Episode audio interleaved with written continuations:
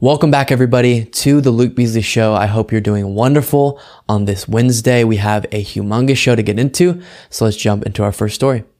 We got some unfortunate news out of the August inflation report, revealing that while there was a slight decrease in that inflation figure, it was not at all the drop that people were hoping for and expecting, and it did cause a big freak out on Wall Street. Stock market did not take kindly to it.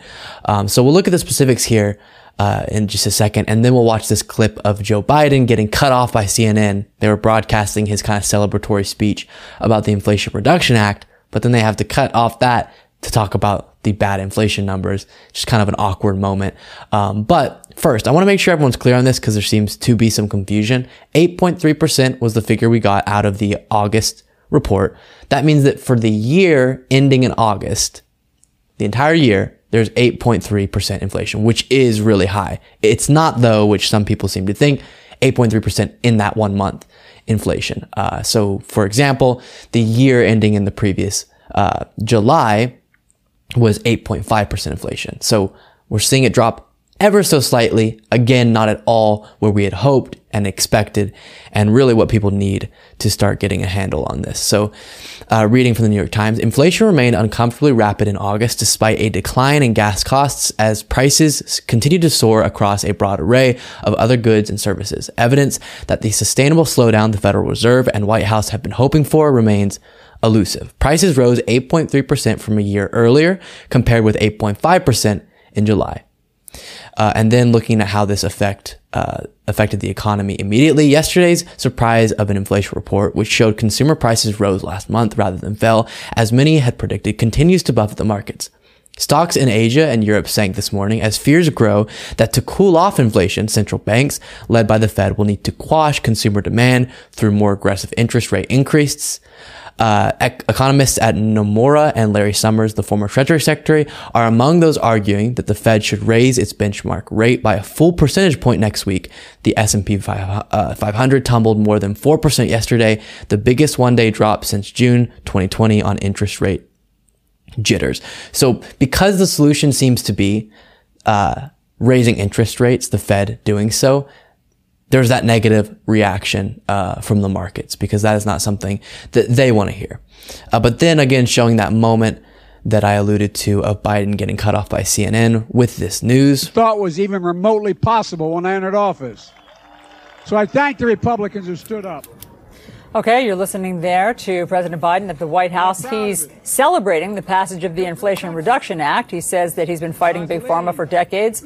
Um, but there is this unfortunate split screen right now with the Dow taking a total beating, down more than 1,200 points. And so it feels like uh, it's hard to be celebratory for some people in the crowd. Yeah, this is the day on which the White House celebrates the Inflation Reduction Act when we get a new report that shows that inflation is still especially high. And what we're seeing seeing on Wall Street is a reaction to that, anticipating what's coming from the Fed, the decision that will come on whether to increase well, likely they will increase, but by how much the uh, interest rates, another half point or three quarters of a point, we'll have to see in just a few days. And we saw in that article, one of the recommendations was an entire uh, point, which would be quite significant. So it is an awkward moment to cut off a celebration from the president. Again, he was doing this event talking about the successes of the Inflation Reduction Act, cutting that off to talk about the negative inflation numbers that we got, the worse than expected numbers. Now, that doesn't take away from the significance of the Inflation Reduction Act. I think at this point, we all understand that piece of legislation is so much more than addressing inflation. That's kind of one of the smallest parts of it, funny enough. So you could make a criticism that why would you call it that if it's not actually primarily addressing inflation or most analysis shows maybe over the long term it'll have an effect on inflation, but as far as here and now, not so much. I think politically it was a smart move, but I do understand that criticism. But all the things in it are really incredible that they're getting done. But just as far as the aesthetic goes, sort of weird to have to get cut off from your Inflation Reduction Act celebration to talk about the bad inflation numbers. So there we go. This definitely is going to have a negative effect on Biden's approval rating, likely, um, but more so people this just represents what people are feeling. So this is more putting a digit to what people are already feeling and reacting to. So who knows if this news will actually uh, have a huge political effect because people are already responding politically to what they're feeling uh, economically day to day. Uh, and so we'll see how the Biden administration tries to handle this, how Democrats try to do so, because it is really close now to the midterms. So each one of these little economic pieces of news matters a lot. Um, but that that's it. Inflation not dropping at the rates we had hoped, quite unfortunately. Jen Psaki appeared for the first time since she was hired on on MSNBC on one of their shows. And I want to show it to you to discuss two things. The first is what she's talking about, which is absolutely true, which is the fact that abortion rights and the overturning of Roe v. Wade, that Dobbs decision is going to have a huge effect on the midterms. Um, but then the second piece is, and again, the midterms in the Democrats' favor. The second piece is just the fact that she's in this position. So she was the press secretary for Joe Biden. And then we heard while she was still press secretary that once she left that job, she was going to go to MSNBC to be a contributor. And again, this is her kind of debut appearance on MSNBC after being hired. And I want to discuss once we watch this clip, just kind of how weird it is that this is a common thing within our political environment. But first, I'll show you the moment. And in many ways, these midterms may be, end up being a referendum on Republican power more so than Democratic power. Do you see it that way? Absolutely. And that is remarkable if you think about it. I mean, if you look back on the NBC poll from back in January, Democrats were not that into the midterms, you know? they just weren't that into it. They were not thinking they were going to participate as many. It's gone up 20% by 20 percentage points almost, the excitement and enthusiasm for participating. That is largely related to Dobbs, largely related to women across the country, young women across the country, and even men being scared of a woman's right to choose being taken away from them. Totally agree with that. Um, we've talked about that quite extensively uh, on this show. Just the fact that we've seen truly massive motivation from women voters and uh, Democratic voters, voters generally who seem to be somewhat complacent in the build up to the midterms before excuse me, sorry, uh, before this decision came out. But then once Roe v. Wade was overturned, ever since then, there's just been this massive uh, increase in motivation from, again, women and Democratic voters generally. So, true point, you know, apt analysis, even though it's not that complicated to see that. But then to the second part, it is sort of weird and uncomfortable to me. And I think most people agree to this that we have a situation where so often someone goes and they work for let's say the administration, but this happens across government positions, but for the presidential, um, you know, administration that's currently in power in some way, shape, or form, and then immediately will go to a media job or a lobbying job or a consulting job. Um, and there might be restrictions on lobbying specifically, but definitely straight to media we see so often. And it feels like that is putting this preemptive conflict of interest while the person is working the position. So in the case of Jen Psaki, okay, she's the press secretary. She's speaking to the press room and she's thinking, ooh, I might want to work for MSNBC, but they're asking me questions, or I might want to work for CNN, but they're asking me questions. How, how, how is that going to change the way that she deals with them, right? Uh, and same thing, this isn't a right or left thing. Everyone does this. Uh, Kayleigh McEnany, McEnany, after being Trump's press secretary, went to Fox News. And there was a hilarious moment where she was covering the news about Trump and all the FBI uh, raid stuff after she was the spokesperson for Trump. Just makes no sense why anyone would trust her opinion. I don't know. Uh, but almost the same thing here. Why should Jen Psaki be speaking about the Biden administration, giving analysis about the Biden administration when she, like two seconds ago, was the person in charge of making them look as good as possible? And as far as press secretaries go, while all of them have to spin and all of them have to kind of, you know, white lie or whatever, she was a thousand times better than Kayleigh McEnany as far as honesty goes and relatively uh, good. I had no big problems with her. But this I really don't like. I really wish there wasn't this revolving door where it's just a given that after you are in a prominent position within the government, especially working for a president, you're going to go and uh, work for one of the institutions that directly interacts with that uh, presidential administration daily. And so you know that's going to happen. So you're going to act differently while you're in that position of power to make friends instead of be a proper uh, public servant or have certain connections, give certain uh, preferential treatment to certain individuals so that you set up a bougie situation for yourself once you're done with that position. And we see that all of the time with lobbying, consulting jobs, where if you're a congressperson, a senator, you know that if you treat certain special interests nicely, then once you're done with that position of power, give it a few years, you can have a really, really high paying, way too high paying lobbying job because now you have all these connections and you treated them well and you've worked for their interests. And it just is very, very uh, messed up, I think.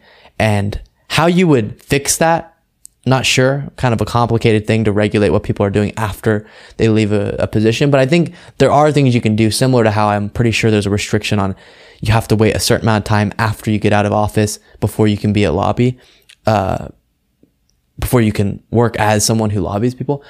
And so, um, something needs to happen like that because I really don't like the appearance of a foreign press secretary now giving analysis about that very uh, thing. In this case, she wasn't, but in other cases, she will be asked to speak about that, similar to how Kayleigh McEnany now, someone who lied to crazy extents for the Trump administration, is analyzing on television the Trump administration. And part of it, as consumers of media, we should just be able to demand more, demand be- better, but the average viewer of these shows doesn't really care. Um, so where the solution is derived from, I'm not sure, but either way, I don't like it. Donald Trump called into this event that was being done by the family of Ashli Babbitt. So if you forgot or something, Ashli Babbitt was the Trump supporter who stormed the Capitol and got shot by Capitol police. And she's become a huge martyr. Now, I want to say up front, it's heartbreaking that someone uh, got shot by Capitol police, that she died, all of those things. That's devastating. But of course, when you're a part of a mob that's trying to violently break in and violently uh, get to politicians, that is going to be a likely outcome. Doesn't take away from the heartbreaking nature that her family lost um, someone and her friends lost someone. But it is to say that this demonization of the police officer who ha- who did that uh, is not appropriate, and the idea that she was just innocently murdered in cold blood makes no sense. Because again, she was a part of a violent mob that was trying to break into our Capitol, and that is not something you can do. And sometimes uh, there is going to be a violent response by law enforcement to an action like that. But anyways, Ashli Babbitt. Okay, so she, uh, her family is having an event advocating for the other people who have been um, prosecuted, who are being held right now based on their actions on January 6th. And Trump calls into it. And I want to watch this with you guys, listen to what he has to say, and then talk about just how backwards and disturbing and distorted this all is. Thank you for calling and you're on. Go. Okay. Well, Mickey, it's an honor to be with you and to everybody listening. It's a terrible thing that has happened to a lot of people that are being treated very, very unfairly. Uh, we love Ashli, and it was so horrible what happened to her. Uh, that that man shot Ashli as a disgrace, and then he goes on television, and it looked like he was actually bragging about it. There's never been a thing like this has happened in our country, and I just want to tell everybody that's listening, we're with you. We're working with a lot of different people on this and we can't let this happen. This has never happened before. You look at all of the riots that took place for the last long period of time, not just in 2020, the last long period of time, and almost nothing has happened to those people. And what they're doing here is a disgrace. It's a disgrace to our country, and it just cannot be allowed to happen, and it cannot be allowed to continue. So I just want to say to everybody, everybody's working on it, and I very much appreciate Mickey. You're asking me to just speak to everybody, but we cannot allow this to happen to our country. So God bless everybody. We are working very hard. Do you see what's so distorted and disgusting about that? The family of a person who is propagandized. Now she's responsible for her own actions, Ashli Babbitt, that is. So she did make a decision to go uh, and do this and violently storm the Capitol and try to get to lawmakers and all those things. But we do also recognize she got propagandized, as many of these people did, um, all of them, into believing some wacky stuff. Well, who is at the very tip top of that propaganda machine? Donald Trump. And so Donald Trump is calling the family of a, of a person that he convinced to do something that got her killed. Again, she's responsible for her own actions. All individuals are, but you can recognize what led them to do something. And Donald Trump, besides her, is most responsible, I would say, for the death of her. He stoked up that mob to go to the Capitol. He convinced her that the election was stolen. He put out that false information that convinced her she had to go do this because she thought she was being a patriot for it, right? And so the family is looking to the guy who is responsible for their daughter's death. It makes no sense. It makes no sense at all. It just watching that disturbs me because people are so mentally mixed up and have so many wires crossed in there and have been so propagandized and social media has just broken their brain that they literally think their hero is the guy who put out so much false information about the election, who convinced all of these people that it was stolen and the only way you can get back America is to come to the Capitol. And that's what led to their daughter dying and he's your hero. It makes no sense. And then they're advocating on behalf of, they're there calling these people political prisoners, the people who are being uh, prosecuted for their actions on January 6th. No, your family more than anyone should understand the danger of this false information, the danger of what Trump is putting out there. Because it got your daughter killed. She believed in his lies, and that's what brought her there on that day. She should have been wise enough. She should have, you know, had enough critical thinking power not to be uh, convinced of these lies, of course. But if you are going to say, where did she get this information? It started with Trump. And because of that, she died. They're supporting him in this. Makes no sense. And uh, perpetuating a movement, a set of beliefs, and a person who definitely is going to lead or definitely are going to lead to more people getting hurt, uh, like Ashli Babbitt because of these false beliefs that they hold. It's so heartbreaking and so tragic and quite enraging. Mike Lindell is one of the wackiest people I know, or I don't know him, but that I'm aware of. Uh, he, if you're not a, a familiar, was the owner of this pillow company, My My Pillow, I think it's called My Pillow, and uh, for some reason got really obsessed with Donald Trump. And then after the 2020 election became one of the front guys saying it was stolen and we got to go grab all the machines and rip stuff out of them. Okay, I'm being dramatic, but he did have a, have a big problem with the machines and the machines need to be looked at and he's suing the machines and he was one of the people spreading the lies about Dominion and all of that type of stuff. Okay. Well, likely because of those actions, him going around the country ty- trying to overturn a free and fair election, trying to keep someone in power who lost an election, and then even once Trump was out of power, continually trying to uh, get him back in power somehow, not through an election, but just through magic. I don't know. Somehow he keeps telling people that Trump's going to be installed as president in two weeks. There's so many promises he's made. But he got his phone seized by the FBI. And instead of describing it myself, I'll just let him describe this moment. And we go through a Hardee's drive through. We pull around the back and we're just about going through. We pull through the drive through, they take the order. We pull up and she says, pull ahead, you know, because they had to make the order. Of it wasn't done. We pull ahead and a car comes perpendicular and parks like a little ways in front of us, and I and I've been around the block, and I said to my buddy, I said, um, that he's been around the block, ladies and gentlemen. I will say, if you're wondering, just to clear up, because I know someone out there is curious. Yes, he's always shouting. Yes, that is a characteristic of him. It's either a bad guy or it's it's FBI. I, I said that straight up. I said it's either FBI or it's a bad guy. And not to say that some FBI guys can't be bad guys, right? Um, luckily it wasn't a bad FBI guy, right? The uh, then another car at the same time pulls up and pins us in here to our right side. Now remember, I got the wall to the left, and I'm just past the order thing where I can only get out about three feet. And then another guy comes flying up for his order, but he wasn't getting an order, Brandon. He was pinning in the back of the car, right? And these aren't the what you think of like, you know, Secret Service cars or something. They were all different models and oh, they're all undercover, you know. And anyway, so I don't know. I open my door and I say, um, who are you? And he and uh, you know, and uh, he says, uh, we're FBI. I said, show me your badges. So they show one badge. I said, "How about yours?" You know, I'm, I, you know, because I don't trust anybody. Like, yeah, one guy has a badge and says we're all FBI, but that other dude's just some random poser. show me every single badge. No, there's bad people. Well, they do that, and I said, "What do you want?" And, and uh, he says, "We need to talk to you." So I pull over and uh, pull over, and he starts asking questions. I said, "I want to see some more ID." So they show me some more badges, right? I'm looking at them. I don't, you know, how you going to know a fake badge from a real one, you know, whatever.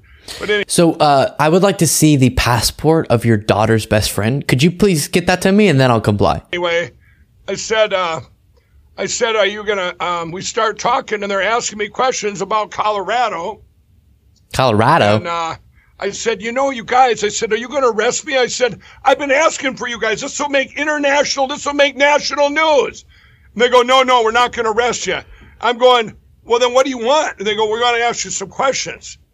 Okay, well, they end up getting his phone, um, which is what they were there for. And it was reported that he kept insisting, you just arrest me, just arrest me. And it shows they want to be this victim with an image of them getting dragged away in handcuffs. And this is the Biden regime trying to take out his political opponents, right? Uh, we saw Steve Bannon say that over and over and over. But Mike Lindell, they wanted his phone, so that's what they got. And we'll see what they find from it. Obviously, it's going to take a lot of time for this all to be fleshed out, but we're seeing public facing stuff increasing a lot.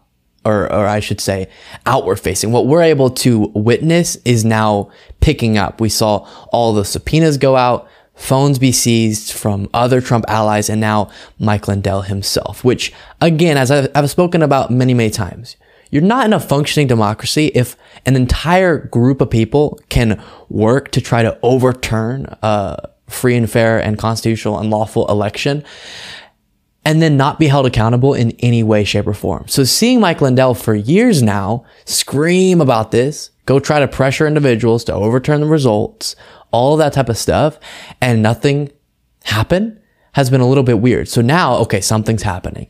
And whether this is a way to get to Trump or just an investigation into Mike Lindell's actions uh, by himself or both, doesn't matter.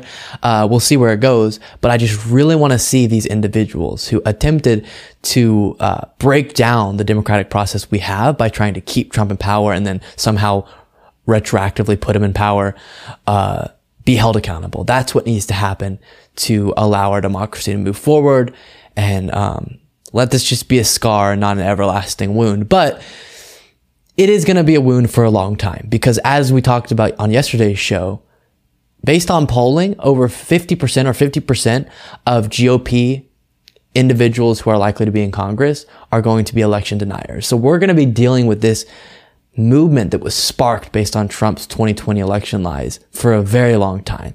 And Mike Lindell is just one of those people. Um, but he was a very loud and active members of that member of that uh, movement, and he did do a lot of direct actions that could actually be criminal.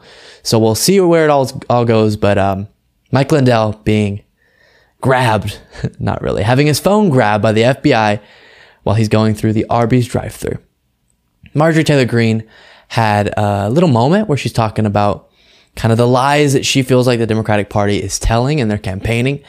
And in this short little clip, she misrepresents so many things so quickly, as you'll see. And we will see this continue leading into November because they believe the way to drive people to the polls is by scaring them. They're lying to women all over America saying that they can't have an abortion anymore, which that's a lie. There's plenty of places. all right, instead of trying to get this all at the end, I'll stop it.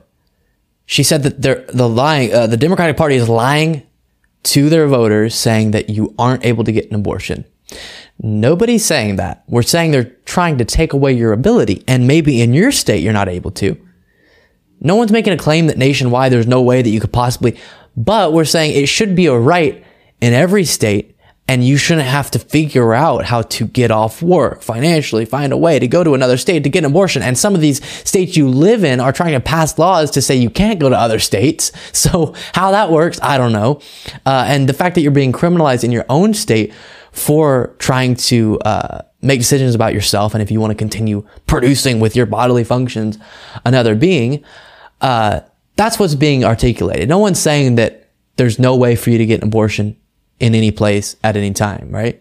Or, or there's no way for you to get an abortion in some way in the country. Obviously there is, but it shouldn't be this massive process where you have to sneak your way out of your state and go to another.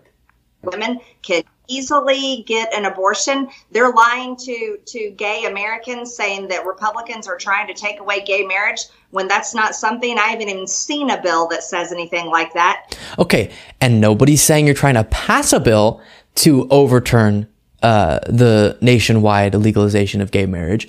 What we're saying is that the Supreme Court, just like what they did with Roe v. Wade, and Clarence Thomas wrote this explicitly that they should take a look at, reevaluate uh, other cases, such as the one that legalized gay marriage nationwide.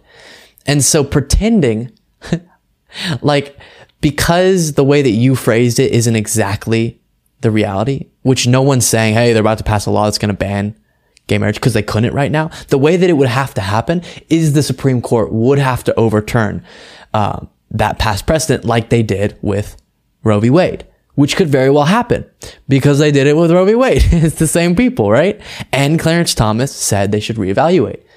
And so it's not a lie at all to say, number one, your abortion rights have been and will continue to be taken away, um, or, or are, are being worked on getting taken away. And there's a risk that gay marriage could be overturned, as well as many other things, right? Um, and then the second part of this that I wanted to address, she says, you can get an abortion if you want to get an abortion. It's really easy. Let's take a look at this first moment so that I can kind of with fresh ears talk about this weird contradiction that Republicans have in the way they talk about abortion. And we will see this continue leading into November because they believe the way to drive people to the polls is by scaring them. They're lying to women all over America saying that they can't have an abortion anymore, which that's a lie. There's plenty of places that women can easily get an abortion. Okay. So zeroing in on that contradiction, it makes no sense to me when Republicans say, listen, it's not a big deal. If you want to get an abortion, you can go to another state. It's plenty easy to get an abortion. Why are you freaking out? Wait, wait, wait, wait, wait, wait, wait. If you believe abortion is murder, why would you talk about it like that? That doesn't make any sense. Let me talk about murder, okay? Let's say that someone in a weird, you know, dystopian country, certain types of murder murder were legal. Like if you're under the age of 10, you can get murdered, okay? it's just a thing now. I wouldn't go, listen, if you want to murder a 10 year old, you can go to California. That's fine. Whatever. No, I would be like, we gotta make sure that it's illegal in California too, because people are murdering under 10 year olds, right? And it just shows they don't believe that because their attitude is like, listen, I just want to virtue signal and get this done in my state or talk about getting it done or whatever. But in reality, we all know that if you need an abortion, you can go to another state to get one. But, uh, so it's not this big, horrible thing anymore? What, what are you talking about, Marjorie?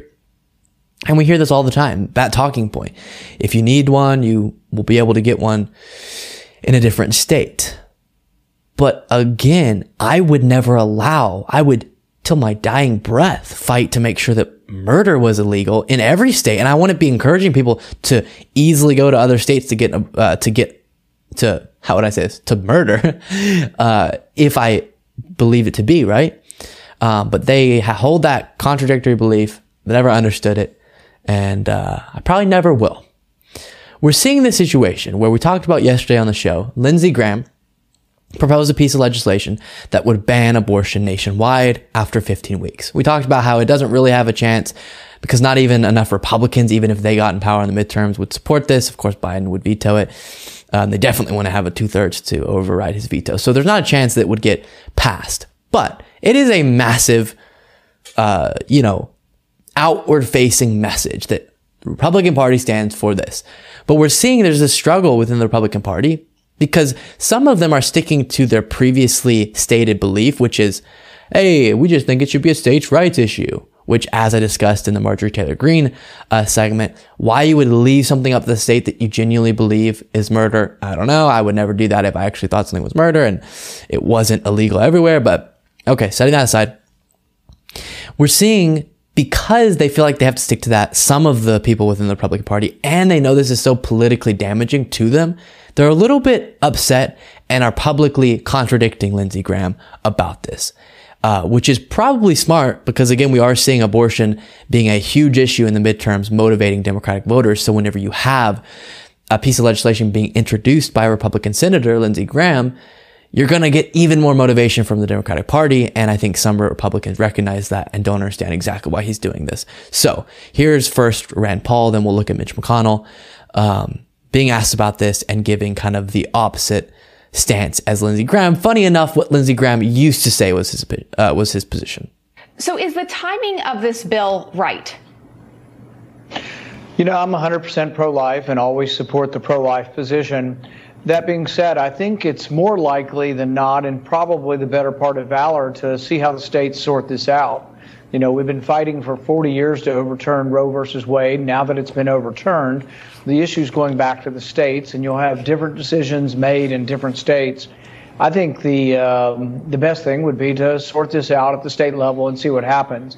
Okay, so he's thinking, leave it up to the states. Again, makes no sense to me. If you actually thought it was murder, why would you be okay leaving it up to the states? I don't know. Uh, but here's Mitch McConnell with a similar sentiment being asked about it. Lindsey Graham has this 15 week abortion ban. If you Sorry, it's super quiet, but a reporter, they should mic them up. A reporter is asking about Lindsey Graham's 15 week abortion ban. take the Senate, will you put this on the floor of the Senate for a vote, or will you And asking Mitch McConnell, will you put this on the floor for a vote? to leaving this issue entirely to the states? Well, with regard to his bill, you'll have to ask him about it. In terms of scheduling, I think most of the members of my conference prefer that this be dealt with at the state level. Okay, so he thinks most of the members of his con- conference but is who he represents, and I think this is true. Think it should be a states' right rights issue. Okay, well, funny enough, the contradiction to Lindsey Graham by those two senators is the same contradiction that Lindsey Graham had with himself, as you'll see put together by the recount here, and we already went over this, but we'll show it again. the issue of marriage, and states should decide the issue of abortion. I think we should have a law at the federal level that would say after 15 weeks, no abortion on demand. Okay, so uh, leave it up to the states on August 7th, and don't leave it up to the states on September 13th.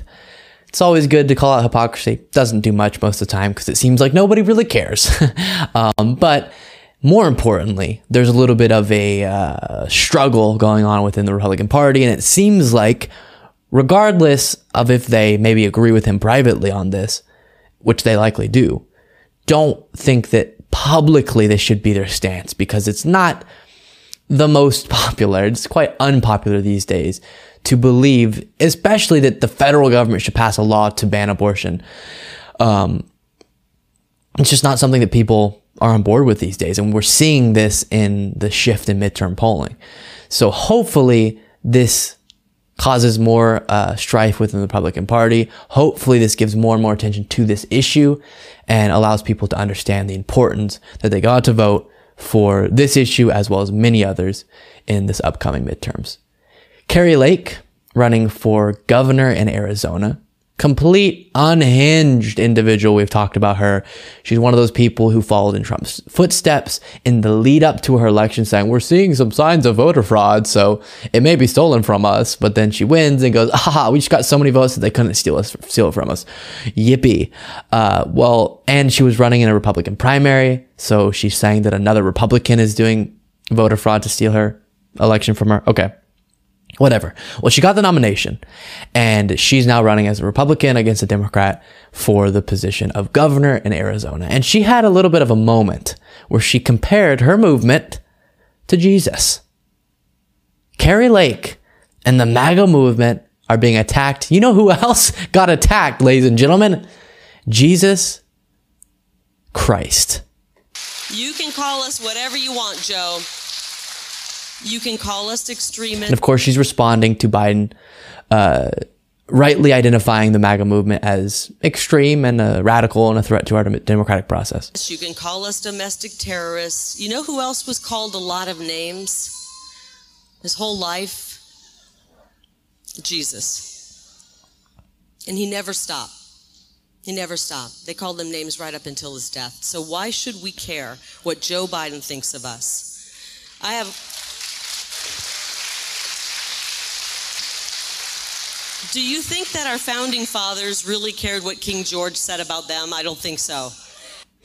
Okay, before we reflect, can I just say this one moment? I think she thought this was drop the mic moment that the crowd was going to erupt for and nothing happened. Ready? His whole life, Jesus. You see that? Jesus.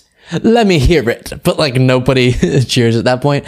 Um, and I think it's because Christians as someone who, you know, grew up Christian, tons of Christians around me too. Like, you are pretty much told and you understand that it's not the best move to compare yourself to Jesus.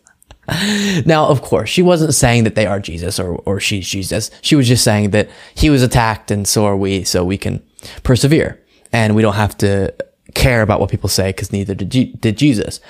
But I think there's just a general discomfort among Christians to hear yourself being set next to him in any context, right? The perfect man. You wouldn't want to set yourself next to that.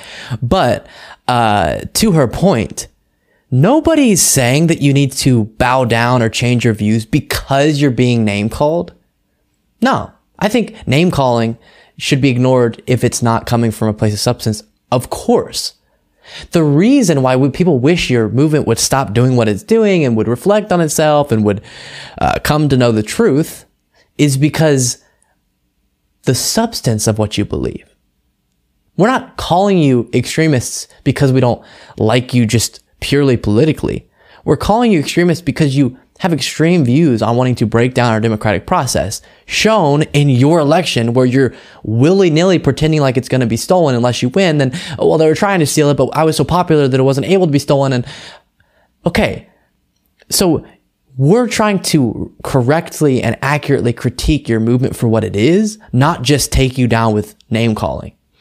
And so pretending like it's this boom, mic drop moment to say, listen, we don't got to listen to the name calling because other people in the in history were name called or Jesus Christ was name called means nothing because you are not being name called for the sake of being name called. I would rather you get up there and try to refute why you think you're not a threat to democracy.